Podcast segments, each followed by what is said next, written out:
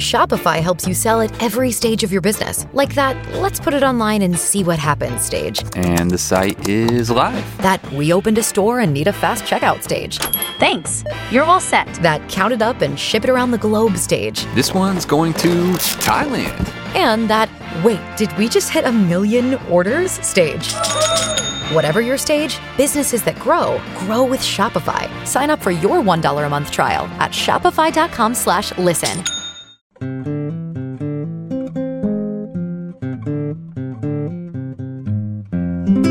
Partially Examined Life Philosophy Podcast Part 1 episodes are designed to be self contained, fully satisfying experiences in themselves. But for hardcore philosophy fans, we record for another hour or so to release behind our various paywalls to folks that pitch in to help us make this show. What you're about to hear is a preview of one of these Part 2 episodes. We hope you enjoy it. This is the Partially Examined Life, episode 282, Part 2. We've been reading Alain Badiou's book Conditions, specifically the uh, first chapter of it, The Return of Philosophy Itself. Let's see, did we actually finish his third thesis? Thesis, yes, we did. We need to get into thesis four. All right. So, what is thesis four? How does it actually read? Every definition of philosophy must distinguish it from sophistry. All right, let's get into it. The central category of any possible philosophy is the category of truth, regardless of the name it is given. Towards the bottom of page 10, he basically starts to outline, let's just call it the conditions for philosophy. The first is, he says, before philosophy, that is, in a before that is non temporal, there are truths. It's in the text, folks, it's lowercase t. These truths are heterogeneous and occur in the real independently of philosophy. So that's one condition. This to me seems to be him saying there's a external world.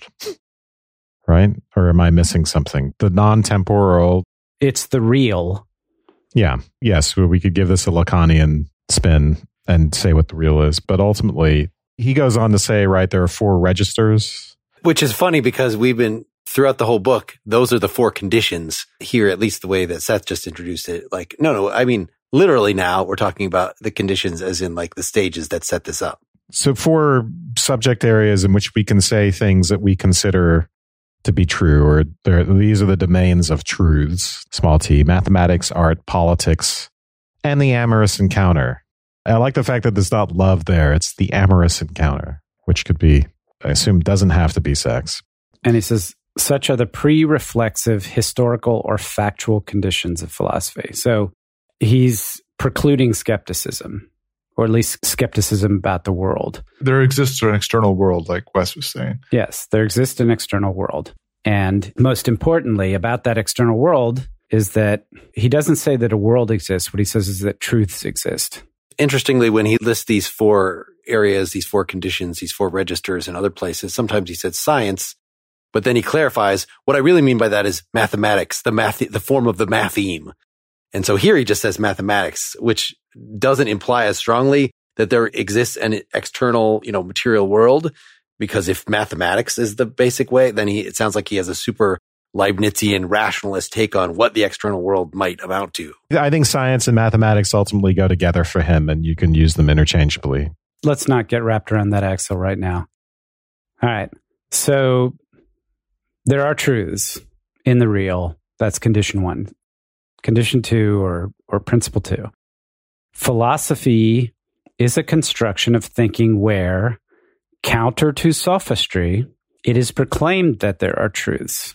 But this central proclamation presupposes a specifically philosophical category, which is that of the truth, capital T, truth. What is expressed with this category is both that there are truths and that these truths are compossible in their plurality, a plurality to which philosophy gives welcome and shelter. Compossible just mean possible at the same time. Yes. Yes. Not not inconsistent.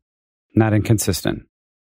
The truth simultaneously designates a plural state of things. There are heterogeneous truths and the unity of thought. There are many and there are one. Mm-hmm. Okay. There are truths. Philosophy is the proclamation or the thinking of truths as a unity.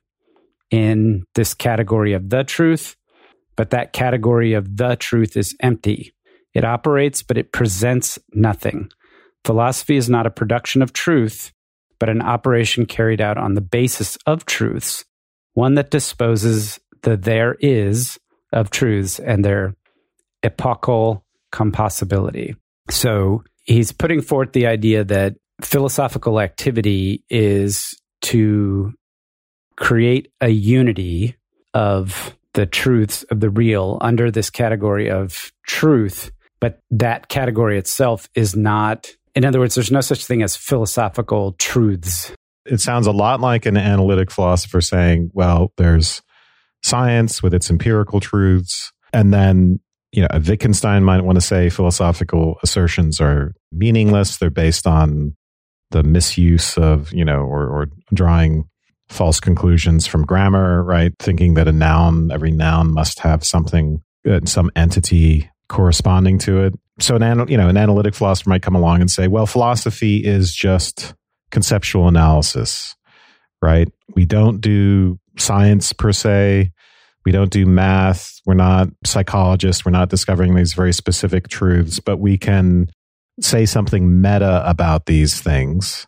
Or a continental philosopher might put this in terms of critique. You know, we're not metaphysicians, but we can do critique. And so that puts us always in this negative position where we're not making these positive assertions. We can't come up with some specific scientific theory or, or some empirical statement. But if we say something like, what's a good example of a philosophical statement?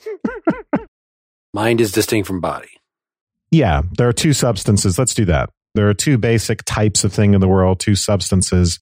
One is mental and one is physical. So if we make a statement like that, right, we're clearly doing something that is not subject to scientific verification and all the rest of it. So what is it we're doing? That's why I think, you know, he wants to say something like the philosophical category of truth is empty. He's giving us a variation on these other classic critiques of what philosophy does, whether it's meaninglessness or. I don't know how to make sense of a real investigation like the one you were just mentioning. Obviously, he mentions Descartes and Spinoza as his models of philosophy, but I don't see them going to the four conditions going to mathematics say, maybe he would say that, yeah, actually, that's what Descartes is doing. He's somehow going to mathematics. Absolutely. That's what he would say. It's not to art. It's not to love. And the fourth one, it's not to politics. So mathematics is the only one left. Mathematics and science. And somehow, how is he grasping a truth of mathematics and transforming it through the void and the pincers or whatever he's doing with philosophy to produce the theory, what seems like a theory that you then might want to say is a positive truth. You know, you might want to dogmatically assert it and say, uh, we know therefore that there's life after death, all this stuff. Clearly he doesn't want to take us that far. So how? Here's an example like early modern science, right, was a big impetus to philosophy as we know it, including especially theories of perception and light strangely enough, right? Where does the primary secondary quality distinction come from? Once you have this idea that our perceptions of colors are reducible to the spatiotemporal, right? To extension and things bouncing off objects and entering our eyes. Or the same thing with atomism. Once you have the idea that the qualitative world is reducible to invisible atoms and things that can be quantified and described mathematically, you generate an epistemological theory out of that, right? And that's the theory that is the kind of veil of perception theory. The only thing we know is our own ideas. Our knowledge of the world is indirect, and you get Kantian construction and you get contemporary structuralism is a descendant of that. All that stuff emerges out of a certain type of engagement with mathematics and science, which is not itself, doesn't itself produce statements within those domains. It's, these are not scientific statements or mathematical statements to come up with some epistemological theory based on those things. I don't know. Am I on point there? it sounds in the right direction to me that this is the part where you start having philosophy talk about how mathematics or science is working and building on it rather than doing that work itself.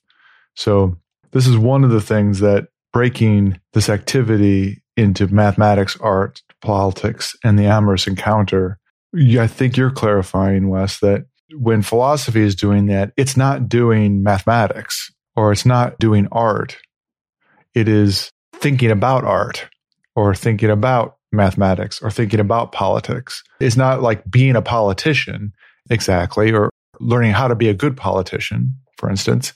It's the activity of thinking about how politics itself is working and the different ways in which it works, right? And maybe going as far as like forms of government or that kind of thing. So as three continues, he says, in Being and Event, I established an, an essential link exists between the void and being qua being, which I think we got a little bit of a better understanding of that by talking about the null set, right? Is it the null set or the empty set? There's a, there's a whole other book to read. Our, our talk of set theory in the previous episode gave us a little bit of a better understanding of that. So he goes on to say that the philosophical category of truth is as such empty, sheds light on the originary junction between philosophy and ontology, that is, on the ambiguous dialectic between philosophy and mathematics. It is very important to see that as void, the category of truth with a capital T is not the void of being. The reason for this is that it is not a presented, but an operational void. The only void that is presented in thought is the void that the mathematicians call the null set. As we shall see, the void of truth is a simple interval by which philosophy operates on truths that are external to it. This void is therefore not ontological, but purely logical. So this sounds like a way of describing the activity of philosophy is doing something meta, right? It's not science, but it's thinking about science.